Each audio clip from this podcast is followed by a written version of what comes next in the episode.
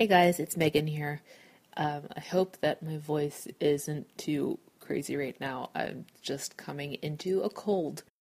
So, yay for that. Um, over the next couple of weeks, I was supposed to record episodes, but I am feeling just really poopy. So, we are going to replay some of my all time favorites until I'm able to get back on my feet and until we are done with the move. Oh my God, you guys, this is happening right now.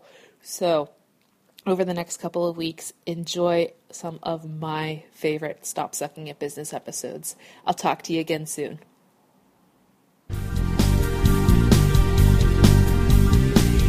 It's time to grow your business, stop spinning your wheels, and build the life you deserve.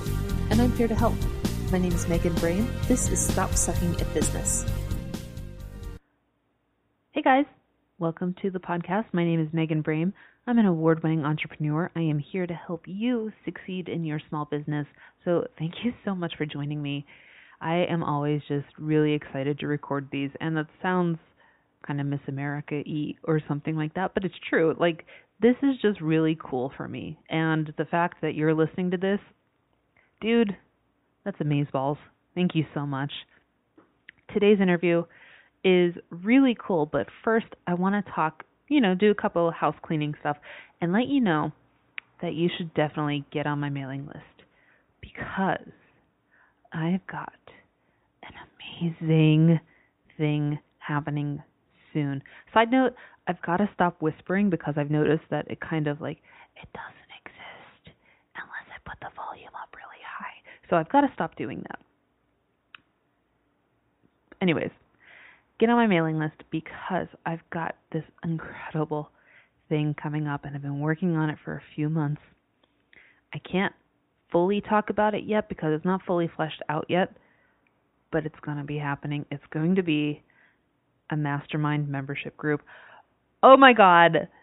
Wait for the dance party that's about to happen. I've been recording special episodes just for this I've got this plan of all the different things it's going to include. Oh my god, it's like it's amazing and I can't wait to release it. But the people on the mailing list are going to get first dibs because I'm only going to allow since it's a mastermind, I'm only going to allow a certain number of people in per uh, I don't know, per year probably. So, FYI. Anyways, back to today's interview. Now, today's interview is with a really cool guy. I had so much fun talking to him. Jesse Richardson of Cratejoy. If you've never heard of Cratejoy, they are basically like a subscription box conglomerate. They have a marketplace full of subscription boxes so you can just go crazy with your Visa. Or if you want to start your own subscription box, if that's been something you've been thinking of for a while or something you're just like, Wait, Megan, what are you saying? Here's what I'm saying. There are two ways to use a subscription box service. One is to be the curator, where you are pulling in different products from different people, different companies, and putting them into a weekly, monthly, yearly box and sending them out like a Birchbox, or we talk about a different couple boxes.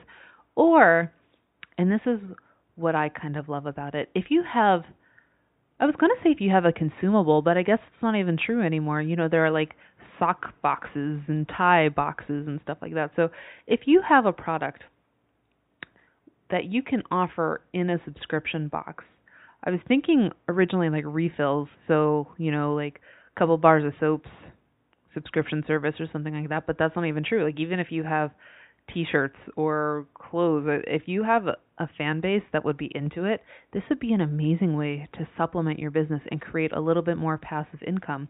It's not totally passive because you know you'll have to be the curator and put it all together but i think it's a really cool way to start a business or to supplement a business. And you can even do a hybrid version like i would do a couple bars of soap uh, I don't know, let's say every month I would do three bars of soap and then something else from another vendor that I just thought was really cool. Just, you know, to give a little exclusivity or something like that. And I think that would be a really cool idea. So that's why I brought Jesse on because I wanted to talk about all the different ins and outs. And if you're thinking about starting a subscription service, even if you have zero fans, this is so cool. This is just a really cool way to do it. And he goes through all the ins and outs and gives you some feedback on his own boxes and all of the things that he's done to achieve success. And it's just cool. He's a really cool guy. Please check him out. Check out his subscription box and give him a shout out because I'm sure he would love to hear from you guys. But without further ado, here's my talk with Jesse Richardson of Cratejoy. Jesse, thank you so much for joining me. I am super pumped about this. Thanks, Megan.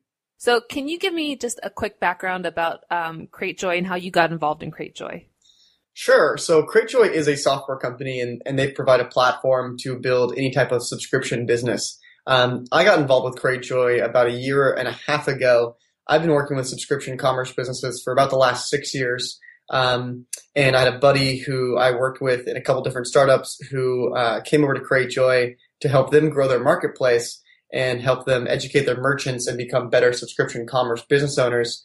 And uh, because him and I worked together in the past, they reached out to me and I started working with them, focusing on education and getting their merchants better at kind of navigating the subscription commerce space. I love that. And do most of the subscription people that work with Cratejoy are they just like the standalone, or are people adding this as like a side gig to their normal business? Sure. Um, it seems uh, I should probably have some data in front of me with that. But um, most people. that, that's a whole uh, thing. No, don't worry about it. Yeah, most people. Um, I think a lot of people right now on the Cratejoy platform, it's the one business that they're working on. Okay. Um, we do have some people who are supplementing this with an existing e-commerce business or an existing um, maybe product line that they've developed themselves. So kind of a mix between both people who are making their own products and people who are just doing e-commerce or online sales to some extent. Mm-hmm. But given the, the, nature of the Cratejoy platform, it's it's really easy to create a kind of a whole new business using Cratejoy. So I think the majority of our of our merchants, um, it's their one the one business that they're focusing on. I love it. I was kind of stalking through Cratejoy a little bit, just kind of seeing the ins and outs, and I love that there are so many different fields just kicking it. Like, you know, there's beauty and then there's dude stuff and then there's like, yep. There's like anything you can think of. There's a subscription box now. And I, I just think that's so cool. Yeah, it's been it's been really interesting to observe it. I mean, I've been I started working on subscription boxes um, in back in 2010, oh, and wow. it was it was it was still very new at the point. There was definitely a handful of boxes around uh, that early, and um, the first business that I was working on was a, a natural product subscription where people discovered new natural products that they could they could try before they buy. And I was was always so curious about the different types of um, you know markets that would pop up for subscription boxes. And I remember one of the very earliest uh, boxes that um, myself and my some of the people I worked with were, were so uh, were so curious about was these gamer boxes, and we we we helped a group of guys kind of launch this this gamer box. And we were so curious if it was going to be super successful because we didn't know if it was going to work with this type of model, with this type of audience. And that box today is Loot Crate, and they're one of the biggest subscription businesses. And it was just so far and away from what we were doing um, that it really proved to me in my mind that the the verticals that you can do in this type of business model it's almost endless. Um, it can be those dude boxes. It can be you know the uh, the healthy food boxes. It can be the paleo food boxes. It can be you know dog boxes. It can be just about anything. It could be neckties. Um, it can be anything. Yeah. It could be neckties. I'm surprised with how many sock subscriptions exist. No, I but, never, uh, I never knew I had to have fun socks until I started seeing these things. I was like, maybe I just need to start doing subscription boxes of socks. exactly. And I personally was like, who would order that? And then I got some boxes, and now I have my house. That's amazing. And Loot Crate is such a great example of, you know, I, you know, my background was beauty and skincare. And so I was definitely, you know, go offline and kind of talk about what box you were talking about, but I probably was part of that box. And it was such a good model on my end to, you know, basically get asses in the seats, right? And show people, um, how that my brand existed and that it gave them an option. And so I love that it's not mm-hmm. just for food or skincare or things like that. Like it can be for stationery. It could be for yeah. No, it can it can be literally for for anything. If there's one of the kind of going lines we have at Cratejoy is if if you can find an online community about your about your niche and you have a, a group of people that you can identify pretty quickly, you can probably build a subscription business around that. That so going. Uh, that's a good point actually. So how would you? If somebody's like they want to either supplement their business or they want to just do the subscription box, just this is their full time. This is this is how they're going to make money. How would you recommend that they start looking into this? Like, uh, what is the first step into finding this kind of community that um, would work for that?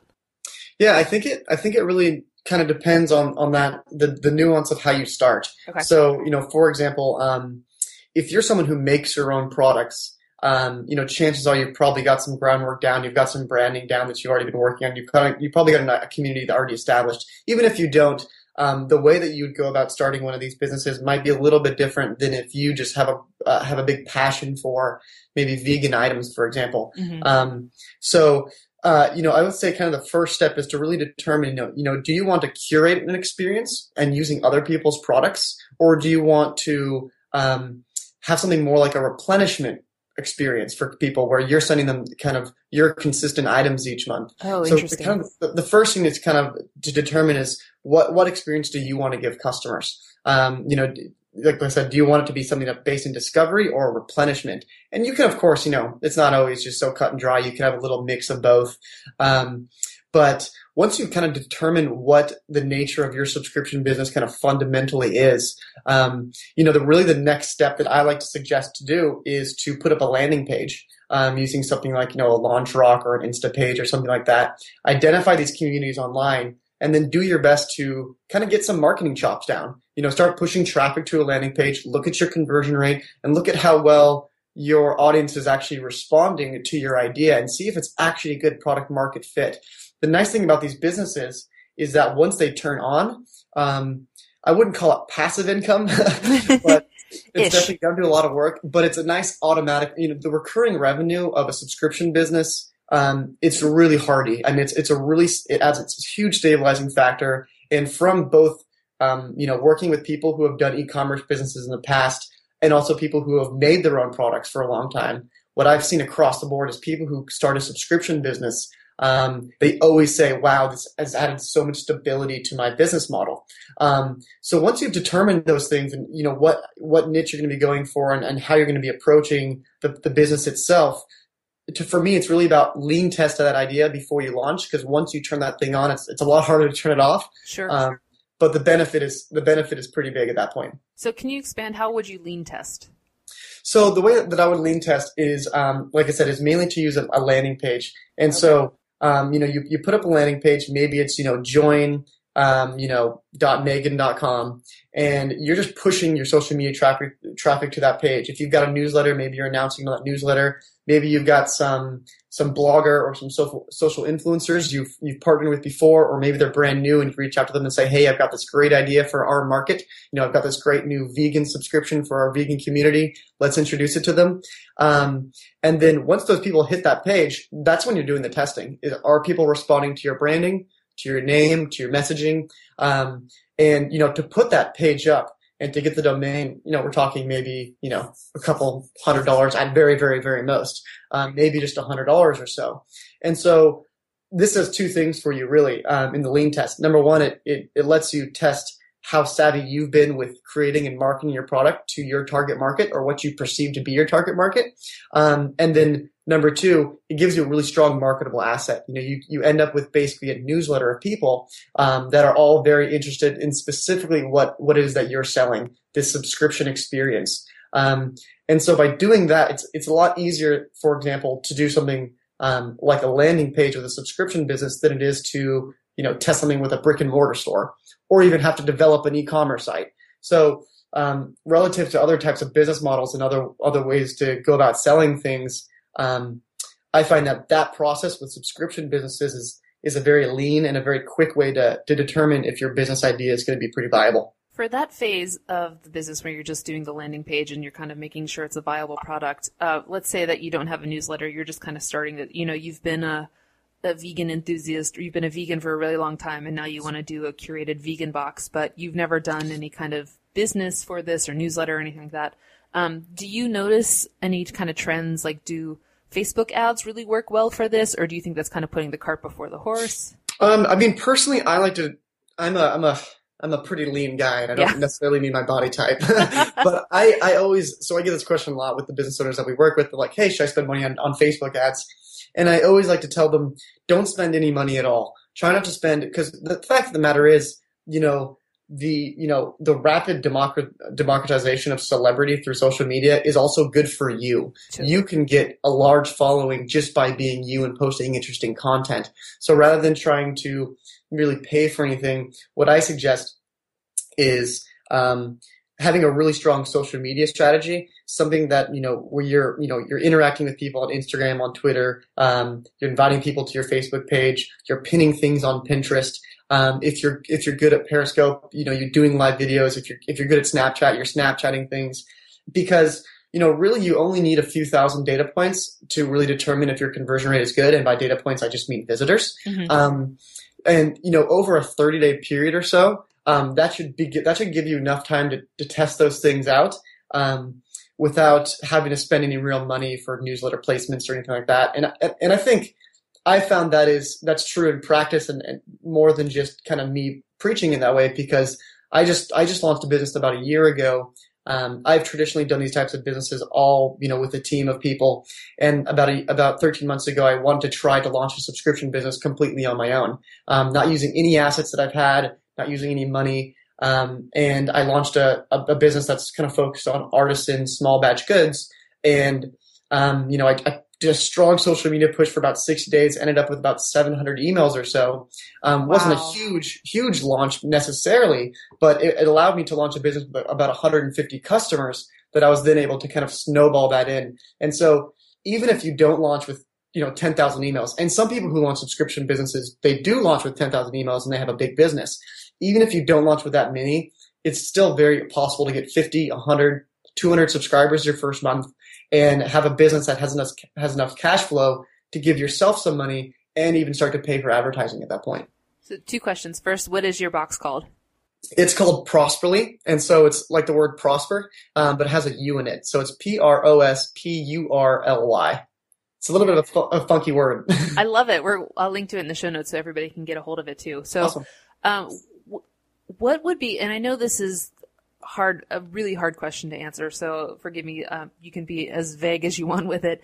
But Okay. what um, what would you say would be good benchmarks to say like, yes, okay, this is a viable service. I should follow through with it. Yeah, yeah, no, I think this is a really good question. And so, you know, when when I look at what landing pages tell you is a good conversion rate, so for example, um, you know, I think LaunchRock says, hey, if you're getting seven to ten, uh, you know, percent conversion on your landing page, you're doing well.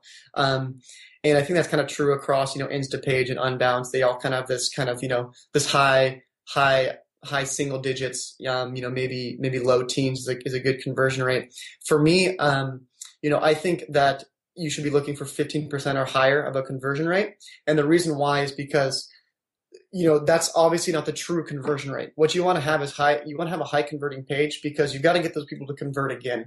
And so if you get a thousand people to your page and they convert it, you know, 20%, you get 200 emails, you gotta, you gotta put that through a whole nother filter. You know, that's going to be maybe a five to 10 conversion rate actual to actual customers. So really at that point, you know, you're only looking at 10 to 20 customers with that 200 emails.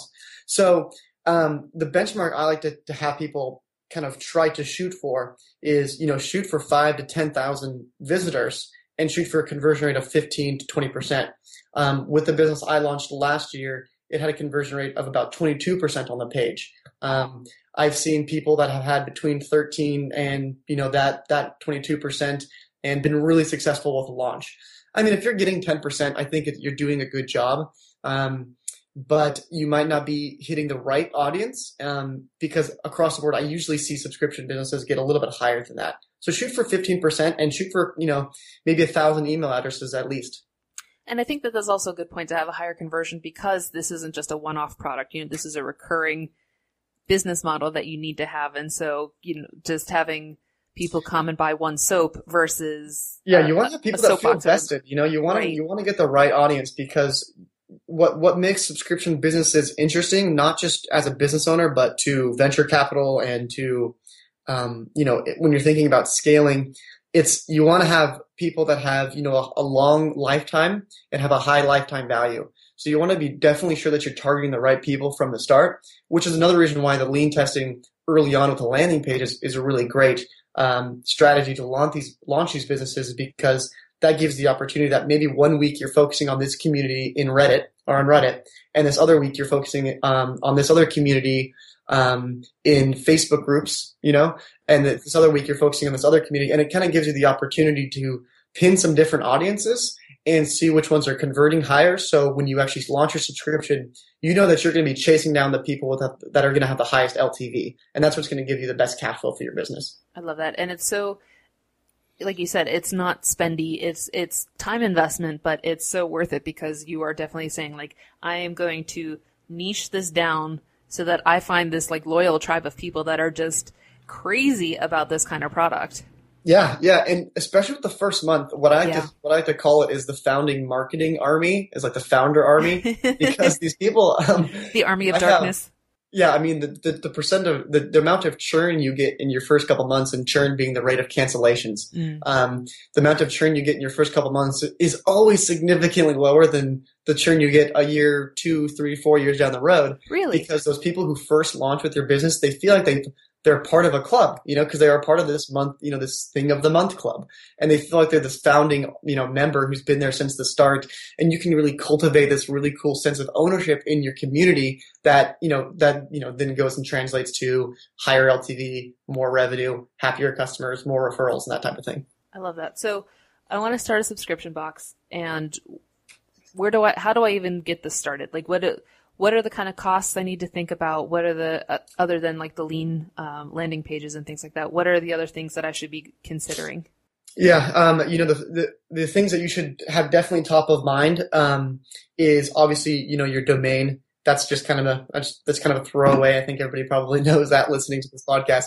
But outside of your domain, um, you know what you what you really need for this type of business isn't really a lot, but there are a few critical pieces um, you know, number one, I really suggest um, focusing early on a good customer service platform. And it kind of sounds, you know, maybe somewhat intuitive, but kind of something potentially a secondary task. I really encourage people to do it early on and, and build out macros and, and, filters and views using something like Zendesk. Because the other thing you have to realize when you're launching this specific type of business is you're getting people who are committing to a, maybe a, a monthly or a multi-month commitment. Um, mm-hmm. And you're going to want to treat those customers with the same amount of um, commitment that they're giving you. So you want to make sure that you've got really, really strong same day customer service. And those solutions, something like Zendesk, isn't really expensive. I think it's like you know twenty bucks a month or something. Right. Um, so I suggest you know adding that in top top level into your into your sheets.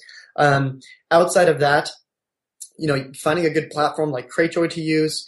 Um, uh, else just obviously you've got to have email marketing down. You've got to use something like Mailchimp or you know Intercom or something like that. And You've got to be when you're gathering these emails during your lean testing uh, stage, and even you know going month to month. You know, email marketing is one of the most powerful things that you can be doing, and this is that's also kind of maybe a throwaway for some of your audience. I mean, that should be pretty obvious to people now in 2016. Um, um, outside of those kind of normal, just um, e-commerce business or just online business essentials. That's kind of how I see those kind of platforms. So those are just, you know, online business essentials. The only other thing you've really got to be thinking about with a subscription business is custom packaging. Mm-hmm. So custom packaging being being a custom shipping box that your products go in. A lot of people will just use, you know, a USPS first class mailer box or something like that or priority mailbox. Um, some people just use plain brown boxes with maybe stamps or stickers. That's totally cool. Um, I personally, um, the reason why I emphasize that that startup phase so much with gathering emails is because if you do that right, you can generate generate enough revenue month one to to pay for custom boxes. And for me, um, I obsess over product quality. I mean, I like you know try every product before I put it in the box. I'm like, you know, scooping out the apple jelly and, you know, eating it by the spoon before, I, before I even put that, it in. That sounds pretty rough. Sorry, Jesse. Thanks uh, for taking one for the team on that one. Yeah, yeah, exactly. Um, but I mean, and I think that also translates to the packaging. You know, I mean, I want to see an, you know, an orange box sticking out of my mailbox with these cool sunflower designs all the way from across, you know, my porch and I want to feel excited about that. And and I, and I want to feel excited about that because I want to feel like my customers are going to be excited about that. And so custom packaging is something that you don't need to do. Um, you know, but there's a big asterisk on that, and I think that that need is kind of nuanced by um, you can by by by using custom packaging you can create a greater perception of need on your customer's part because they're so excited to see it. It becomes this iconic thing that is sticks out. I mean look uh, at look at tiffany's boxes right? They're just that exactly. that blue. Everybody knows tiffany's boxes. Right. Yeah. I mean you look at you look at tiffany's boxes or even you know when you order something off of amazon and you yeah. see that little smile box and you're like oh my gosh i just got my you know the, the the drone just dropped off my new you know my new set of encyclopedias or whatever it is you like to order on Amazon. Or yeah, or if you're like me, you're like, what did I order? I don't remember, yes. but I'm excited to get it. I, in that case, it might be a little bit of dread. Right? Like, oh I love that. Well, uh, and I'm not sure if you've um, if you feel the same way. So you know, I, am definitely interested in a counterpoint to this, but just coming from the other side of this, where um, I was a vendor that was providing uh, products or samples or whatever one startup cost that I think that a lot of people think they can skimp on, and in my experience, it wasn't the best way to go, was to think you could get product for free. Oh, um, yes. Yeah. Like, I know that that seems really like, oh, I can just, you know, it'll be marketing for them. And so the vendors will want to give you product. And mm-hmm. keep in mind that it's not like if you ask for free, you're going to get what they can give you for free. You know what I mean? So when I, go ahead. That's exactly right. I mean, with with the first oh, yeah, business I that I started, box. it was called Conscious Box. Yeah, so uh, I started that company with with two friends of mine, mm-hmm. and that was all based on the free sample model. And so, you know, it was a very low cost box, and we were getting free natural products from our partners, and then we were putting in the hands of people who wanted to buy those products. Right? It was that marketing pitch. Um, early on, especially, you know, back the in wild the, west of back in 2010 boxes. and 2011, it feels like so long ago. Yeah, it, that was so much more compelling of a pitch back then um, to to people like you, to people who were who were who were doing that because it was still a, a, fairly new business model. You know, the subscription box thing was it was so fresh that it seemed like um, it right. seemed like it was a you know it was good to test. You know, why you know as, as a product provider you'd want to just try it out since you're already doing sampling at Whole Foods or whatever. Um, when we when we took that business to scale um, to you know tens of thousands of subscribers it was extraordinarily difficult to uh, source free samples and have one box a month. And we didn't have one box a month. We had, you know, vegan, gluten free, and regular. Wow. And then wow. we had 10 variations of each one of those because wow. the business model was premised on a free, free sample model. And what that does to you as a, as a business owner is two things. Number one, you are, you know, you're hustling all the time to make sure that your partners feel like they got ROI. And that's really, really mm-hmm. important because you want to maintain good relationships with your partners.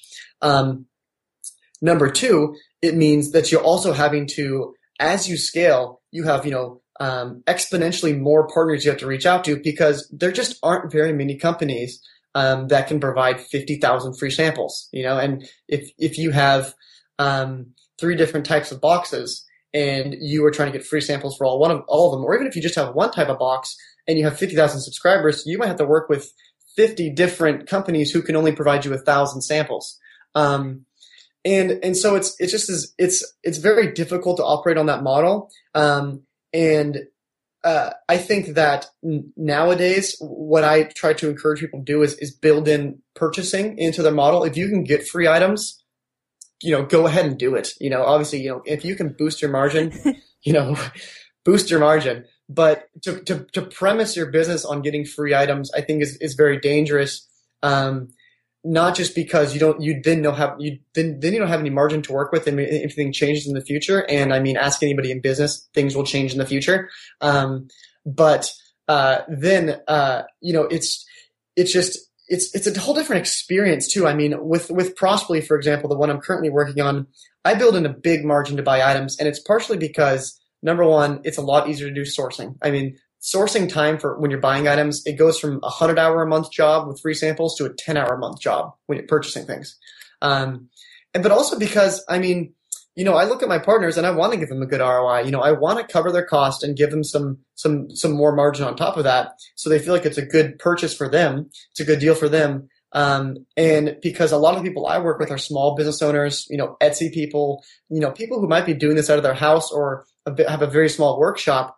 Um, you know, I, I understand that they make some of the best products in the world and I want to make it so they can actually access this marketing channel, but they can't do that if you're asking it for them for free. And so, you know, with, with pricing of a subscription box and building out your supply chain, I think it's really important nowadays, especially to um, look at free sampling um, or you know getting free items even if they're full size items looking at that as a nice supplement Yeah, but not something I've that you base your that, business model on Um, usually, and for people that are like, "Oh my god, there's no way I can afford anything," like usually when you buy in bulk from these companies, they're usually willing to give you a discount, and that's always something that can be negotiated. But um, don't go into it thinking like, "There's no way I could do this because I need two hundred fifty dollar products." Like, no, you need you need fifty, you need two hundred products that retail for Yeah. fifty, but since you're buying two hundred, you can usually finagle something with the business owners. yeah I, I usually you know shoot for what i what i usually see is a pretty realistic for my month to month product sourcing It's just so you know you, you guys can kind of understand what what you maybe want to shoot as a goal for every dollar i spend on product i usually get about four dollars of value so so it's like you know i'm you know people get about eight dollars of value each month in, in Prospurly, and that I usually spend about twenty dollars for all those products. That's even a little bit high because because of the audience that I'm sourcing from. Um, like I said, I'm using a lot of small artists and crafters who just don't have the means. Uh, It's funny, a lot of the people I work with.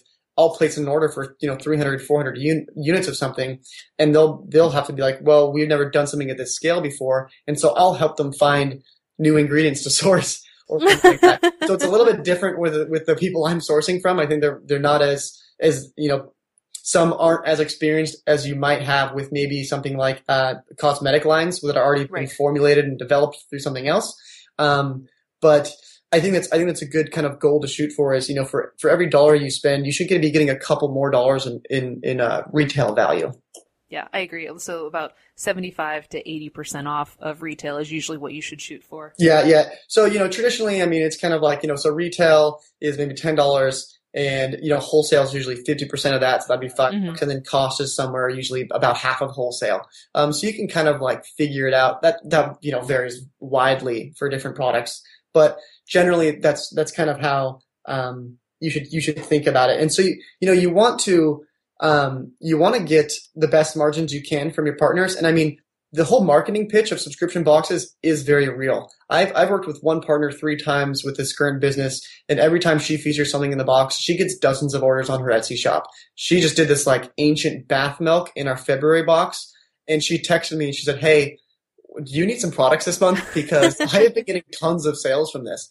And so, I mean, the marketing pitch is a real one.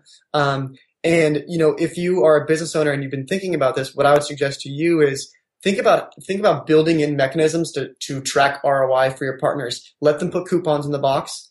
Um, you know, shout shout them out in your newsletter. You know, push them traffic. Um, you know, make it very clear to them that you're giving them a a um, an actually a, a, s- uh, a substantial marketing package and, and you know incentivize them to, to bring down their costs to you as close to their own costs as possible um, but realize that in exchange for that they're going to want to see ROI and so you're going to want to build in those mechanisms that actually prove that ROI to them And that makes an excellent point that your your end goal for this should be to have recurring vendors and recurring relationships, not because you're offering the same things over and over again, but because you're proving that you have a sustainable model. So they're going to, ref- they're, you know, that's going to be Mhm. your best word of mouth for sourcing new product is these vendors that are like, I made tons of sales on this. Yeah, no, yep, exactly. I mean, as a subscription business owner, you really have to realize that you have two sets of customers. You have you have consumers, and then you have your vendor partners. And those vendor partners, they are much more like customers than they are like sources of supply. You know, they, it's not this kind of you know thing that you order a bunch of products from and you don't really think about it. You know, whereas they might view that. You know, if, if they're doing some type of herb or spice or something like that, maybe they order from a company like you know, you know, Monterey Bay Spice Company. They see them as a supplier Mhm. it's a very different relationship from the way that you're looking at, at your partner. They're not like someone who's just send, sending you bulk goods. You know, they're someone that you are going to be communicating with on a daily, weekly basis. Um, you're talking to them on the phone. You're you're both working towards mutual goals. It's a much more um, you know, it's a it's a much more intimate experience between the vendor and the subscription box um, than just a vendor and a supplier. So when you're looking for suppliers, how how do you recommend one finding them and reaching out to them? So this totally depends on your niche. Okay. So you know, I I um personally I like to source as many products as I can for my business from the Pacific Northwest. So what I love to do is I like to go into, you know, all the stores and here in Portland and, you know, check out different items and take pictures and take notes on my Evernote and, um, that type of thing. You know, I can just walk through a bunch of stores here. It's kind of just a luxury for me since there's just such a huge community of makers here. Mm-hmm. Um, if you can't do that, if you can't go into a store locally, um, you know, the internet is your best friend. So I would say kind of take it take it in kind of three. Uh, you can go into kind of like three different places. Number one, you can just use Google. That's a total pain in the butt. You know, it's like shoveling through the mud. but what I would suggest is if you do do that, uh, definitely use Evernote because Evernote has this web clipper extension. Obsessed that, with Evernote. Obsessed. I love oh my gosh, it's so good. So their web clipper extension you can leave notes on a web page. And so when you do that web search again, it'll show your notes if you ever visit that web page. So it'll save you a ton of time right off the right off the top. If you're if you're trying to you know to not you know weed through Google and you want to have a little bit more of a targeted way of product sourcing, I say find a niche e-commerce website that exists in your niche. Yes. So my example would be something like Abe's Market. It's a natural product e-commerce store. You obviously don't reach out to Abe's Market. And I'm going to say that just one more time because sometimes people will do that even after I say it don't reach out to hey hey i want your vendors. Can you give me your vendors? Yeah. yeah. exactly. And or can i buy the products from you? And they're like uh, sh- you know sure here's our extra 25% of cost built in. Right. Um, so you don't reach out to those people but you use those people as you know directories. And you know you you click through and you you look at bass pro shops and you find the best fly fishing gear at bass pro shops and you find those manufacturers and then you google those manufacturers and then you reach out to them individually through their website. I love that um, you're saying like reverse engineer it. So like go to if you're if you right. want to be Anthropologie if you want your fans to be Anthropologie people then you go to Anthropologie. What are people buying at Anthropologie? Exactly. or, yeah. And that's kind of like what we talked about earlier that test. If you can find an online community that exists if you find if you want to have a subscription box that's all about fly fishing and then you just found bass pro shops you know fly fishing section congratulations, your idea is validated. People are yeah. buying these items online. You know that that's proof um, that you have a good that you have a niche that's going to be viable online. If you don't want to use a niche e-commerce store, or if you're looking for other things, I mean, you've got other sources too. I mean, you could, depending on what your box is about, you could be using Etsy. Personally, I use Etsy a lot because I like to look for small businesses. Um, maybe that doesn't work as much for the fly fishing niche, but, um, but potentially artisanally but, crafted fly things. Yeah. Right. Yes. Small batch flies. um, but then you got, you know, you got, you know, uh, you know, Alibaba if you're, if you're looking for copper mugs or something like that, or like chopping like wood blocks, if it's, I don't know, a, a drink subscription or something. I mean, there's, there's like lots of other marketplaces online that you can identify, um, good sources of items from, and even you know you can even use Amazon. I was just gonna say, yeah, I, yeah, because it, so many people use Amazon on their own to like say, is my product going to be viable? Well, now you can go see are there products that are viable in that category. Right, and also the nice thing about Amazon and and and, and, and Etsy for that matter um, is both those places have great cultures of leaving comments. Um, whereas you know I look at products on like Abe's Market for example, and there might be one or two comments. You know, e-commerce stores I think generally they they uh, this is an overgeneralization for sure, but they generally they don't have as much comments and community interaction mm-hmm. as mm-hmm. Amazon products seem to have, or as Etsy products seem to have. It, it seems like you know um, a lot of people on those two platforms. A, a, good Etsy store will have hundreds of reviews, so you'll be able to go into that store and, and really get some a, get a good idea if that product is actually going to be a good product that you want to include in your box. Um, so using those, um, uh, you know, local product, local stores just using looking on Google, um, you know, niche e-commerce stores and then niche marketplaces or general marketplaces like Amazon. Those are all good places to find products. And so you found these products and you're like, okay, I think that first when you're launching, how many boxes do you think that you should plan for like before launch? Like, do you think you should have an entire year planned out or just like a quarter or just the first box? Oh goodness, uh, an entire year would be so difficult. um, you you could do an entire year if um, if if you so desired. I, I definitely I encourage people to think about you know five to six boxes of types of items. That doesn't mean you have to reach out to those suppliers. Okay. It just means build out you know a half dozen or so boxes, and so that you so you understand you've actually got this compelling continuing product offering to people. Do you um, mean like so they would pick five to six themes that they wanted to do, or like five to six? Um... Yeah. So, for example, if, if you have like a let's say like an outdoor subscription, okay. and you want to theme your box, then maybe you choose six different outdoor scenarios. You know, you have the hiking trip, you have the rock climbing trip, you have the whitewater rafting trip, and then you choose five or six items for each one of those boxes. And so you actually see here's how I'd bring that theme to life, or here's how I'd bring these next you know, pie in the sky, if I had to choose 10 items for my next six boxes, what do those items actually look like?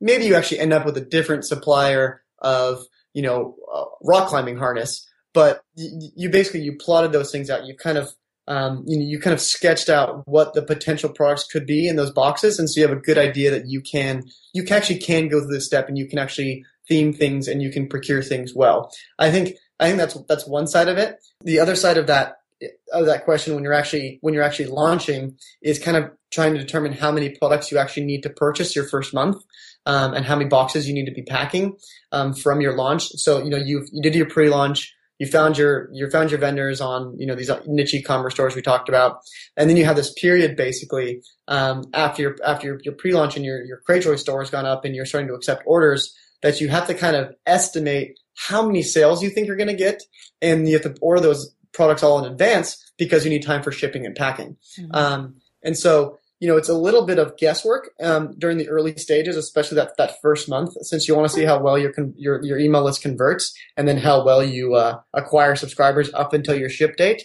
Do you think that, so if you do pre-buys and people pre-order, do you think that there's sort of like a, um, you know, order 25% more than that, or it's just kind of, it's hard to say if you if there's there's well there's two words here. There's we've got uh, like a pre-order campaign in which mm-hmm. people would actually be checking out, and that's something that you can do through Cratejoy using their they have a, a specific theme called uh, Rapido, and they have a Celery app they use where people can actually purchase the subscription ahead of time. Okay. I I actually I actually prefer the pre the pre-launch campaign where you're just grabbing emails. Um, with the pre pre-launch campaign, I usually see it's about ten percent of your email list will convert. Okay. So if you got a thousand emails, you're probably looking at about a hundred customers. So okay, cool.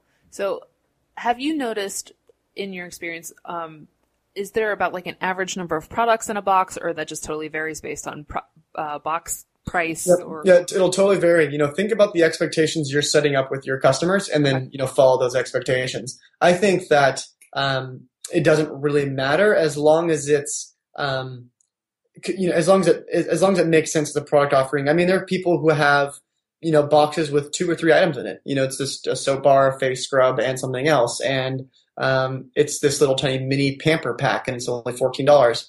You know, for my box, it's forty four dollars a month, and so you know, you know, I got to be putting a couple big items in there for people who want to spend 44 bucks a month. And so I usually do six to eight, sometimes even nine and 10 items.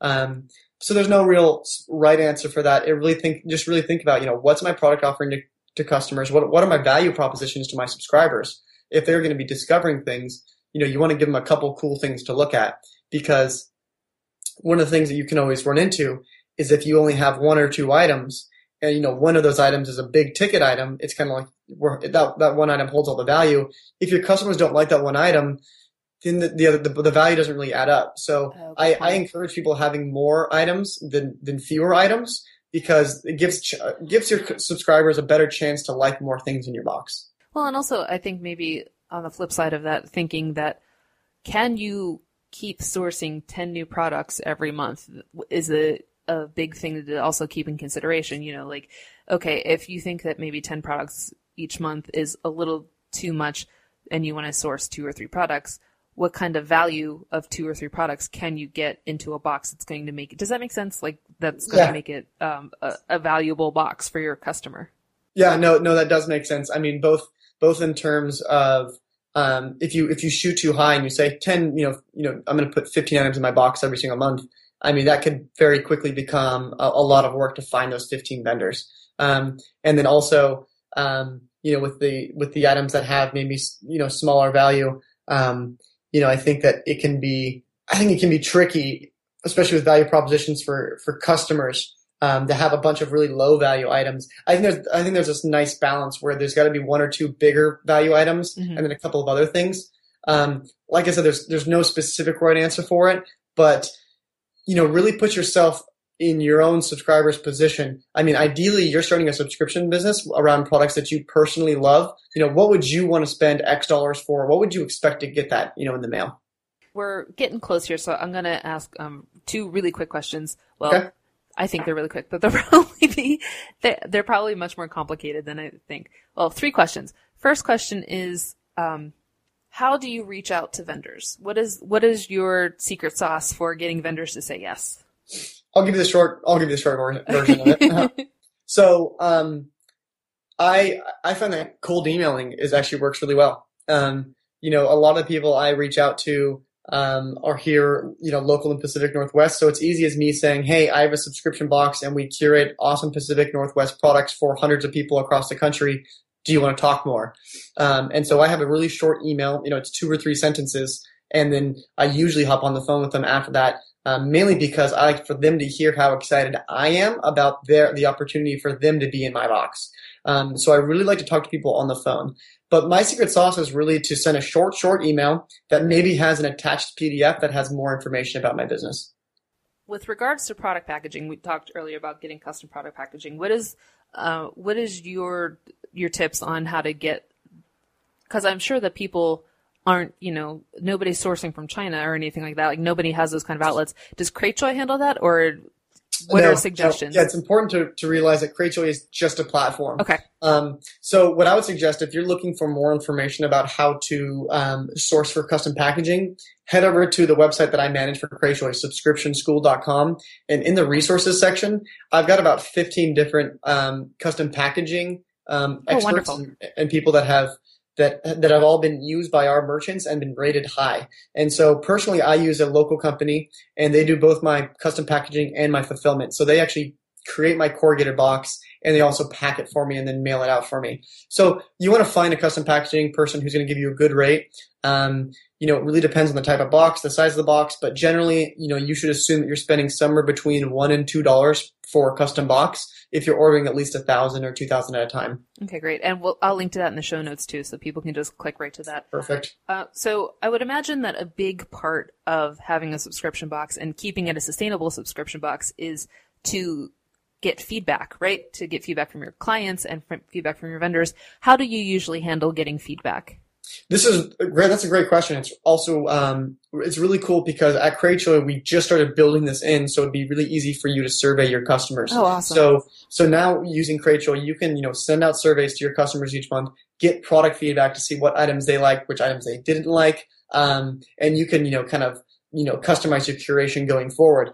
Um, with on the on the other side with the vendors, um, it's all about just maintaining that open line of communication. You know, I personally always make a point to follow up with every single one of our vendors after the campaigns have ended each month and said, hey, here's you know a handful of pictures, here's a handful of Instagram posts, YouTube videos. Check these out. You know, what do you think about this? Um, is there anything else that we can do? Um, P.S. I was just looking at this other product of yours and it looked great for our next box or Oh, I something love like that. that. you know? I love that. Uh, About so how long do you wait till to uh, request feedback from both the customers and the vendors? You know, I think it's important to wait at least a couple weeks. I mean, you know, you ship, it might take three or four days to ship, and then I like to give people at least a week or two before um, you, you pull them, just because a lot of people maybe haven't opened the box or gotten through everything yet. If you have a smaller box that, that has like single use items, maybe you can do that much quicker um, because you're not waiting for somebody to use, you know, work through their full size item. So, you know, kind of think about realistically how long it would take your customers to actually go through the products. Excellent. I love that. So I think that that, oh, actually, uh, along that, are there any specific things that people should ask f- in the feedback? Like, I know, like, did you like this product? Did you not like this product? But is there anything else like, what did you think about the box? Or do you find this to be a good value? Or is there, what are like some sort of secret Some- questions that people should Some ask? good right. Um, uh, I think that first off, gr- gathering NPS data from from your customers is always kind of a good top level survey question. So Mhm. NPS is Net Promoter Score. Net Promoter Score. So it's you know zero through ten. How likely would you be to, you know, refer this or give this box to a friend or colleague. And you want to be getting people that rate that, you know, eight or higher. And if it's, you know, eight or higher, then they're not promoting your box and you want to figure out what you went wrong with that box. Other than that, I think some, some kind of key feedback points for subscription boxes, um, is going to be you know, obviously, you know, what did you think of this item? I think that's kind of, you know, did you like it or did you not like it? Um, give them, give your uh, subscribers the opportunity to leave a short answer. Um, you can get a lot of really good qualitative feedback from people by just saying, Hey, any other thoughts you want to share with us? Um, you know, besides that, I, I think that asking them about how the, how the package arrived and packaging quality was, you know, how did it look when you, what was like the unboxing experience? That's kind of what we call it. What was, Oh, what was the unboxing experience like? Because if you're consistently getting, you know, poor ratings and or customer complaints and you're kind of trying to figure out why, maybe it's because the way you're packing your boxes isn't tight enough. And so all your items are getting jumbled around and, you know, people open the box and it's like this, you know, garbled pile of mess. Um, so try to try to you know curate your questions to customers um, you know based on what you think is going to be most important to them. So do they like the items? How was the unboxing experience? You know would they refer this box to another friend or colleague? Um, and if you have anything special too like occasionally like let's say you want to do like a private labeled item you know maybe you throw in an extra question um, for you know one month what's your favorite scent and then next month you release this new item that has a special scent in it um, so think about you know using your survey not only to gather uh, you know reactive data from your customers, but it, can also be a good source of getting um, you know data that can inform future product purchasing or future uh, product creation if you're making your own products. Now, I see a couple of subscription boxes offer the thing to where, um, you know, you can try it in the subscription box and you can buy the full size on their website. Do you find that that is um, something that people should do, or do, is that too complicated? Is that something that they should grow with? Uh, would like, do you I- find it better to just wholesale thing, like wholesale the full sale thing, and then sell it on your website, or just direct them to the the vendor's website? Um, so personally, right now, I direct people to the vendor's website. Okay. but That's mainly because my current business is just a site. It's just a hobby project. It's, it's just a passion project for me, and you know, I've got a full time job. Now, in the greater scheme of things, for all of the serious entrepreneurs that are listening, the the uh, subscription to e-commerce funnel is the is the next logical step of this customer journey. You want to be pushing people to your own e-commerce store to make these purchases and to have this as a recurring um, you know, build build recurring purchases at full size single one off e-commerce purchases. Build that into your into your plan because you want to capture that customer's life cycle forever. You know, that's that's the goal is to capture that customer for as long as possible. So you'd be setting up drop shipping drop shipping agreements with, you know, your your partners each month and you'd be building out this catalog of products. That's a big project though. It's Right. something that we I spent a lot of time on at Conscious Box. We built a whole marketplace. We had hundreds of SKUs. Um, it's a big project and it's not something that you have to focus on right away. But by doing that, you- you're going to get two things. Number one, you're going to capture more revenue. And then number two, you're going to have cleaner data because you're going to be able to see specifically how many conversions came from your subscribers in your marketplace. It's going to be much easier to, to find that out and then prove ROI to your suppliers than hoping that the people click through your email and then use your coupon to track that purchase on the Etsy store, for example. I Does love that make that. sense? Yeah, absolutely. And that, you know, you, if you think of uh, business as sort of like an octopus, and you want all these different tentacles because you want all of these different sources of income. And so having just a subscription box, it's a double edged sword. Like if you have the subscription box and the marketplace all under the same hub, you can draw in a crowd that you know already buys this product and they'll try your subscription box or Mhm. vice versa. Do you know what I mean? Right. Yeah, and I mean, you know, t- to give you some examples, if people want to check this out as a little bit of research, um, go research how how much revenue is coming from Birchbox's Oh, absolutely. e-commerce store versus, I mean, their subscription box is almost like a loss leader. You know, they they get people to try the box, and the box is only like nine bucks or something like that. They're not making huge margins on it, but everybody that's getting that is are, are rating the items. They're getting points through their ratings, and then they're using those points for discounts in Birchbox's store. And that's the ecosystem that um, is really powerful to create because then you get people that you become their shopping destination, um, which is a lot more compelling than just becoming their subscription box. I love, and especially, I mean, Birchbox has their own brick and mortar store now, and Yes, it's crazy. I I can't. know I Yeah, worked with them before, and it was just like it was absolutely bananas working with them, and in a good way. I mean, like that definitely boosted my presence, but it was just like, oh my god. yes. Lots of lots of time listening to podcasts while making stuff. Um, Yep. Jesse, where can people find you online? Uh, people can find me online at jesserichardson.com, and that's Jesse without an I, just J E S S E Richardson.com. That's my personal blog. I spend a lot of time on subscription school working with Cratejoy, um, but uh, they can they can find me on there, or of course on LinkedIn, on Twitter, Instagram, that type of thing. Excellent, and I will link to all of those in the show notes. Thank you so much. This has been so Thank you, incredibly Megan. information. Awesome. All right, well, good luck to everybody who's starting those businesses, and uh, come check us out at Subscription School. We're happy to help you out. Awesome. Thanks, Jesse. See you later. Isn't he the best? Like the best. He was so fun to talk to. I had a blast, and I hope he did too. But I know that I've just put another thing in your brain to do, but it was so good, and I hope that if you do want to do a subscription box, you look at Cratejoy because it'll definitely help you out. But let me know. Let me know. First, like I said, get on the mailing list. You can go to meganbrame.com. You can sign up for 30 day challenge. You can sign up for uh, to get one of my workbooks, whatever you're into. It'll put you on the list, and I'll know that you're there, and you'll get first dibs on the membership mastermind. But check out Jesse. Check out Cratejoy, and tweet me at Megan Plus Coffee, and let me know if you're into subscription boxes. Let me know what your favorite ones are, actually. I'll tell you my favorites. My favorite was Birchbox. But my friend Daniel, who was my product photographer for a long time, always been mad.com. He gets Loot Crate every month and like he sends me pictures. He sends, you know, he puts them on Facebook and it's just the coolest stuff. So I think I might want to get in on that too. Oh, I also do Dollar Shave Club. But yeah, I love subscription boxes. It's such a good model and it's such a great way to supplement a business. So check them out. Tweet me at Megan Plus Coffee. But in the meantime, I'll talk to you next week. Toodaloo.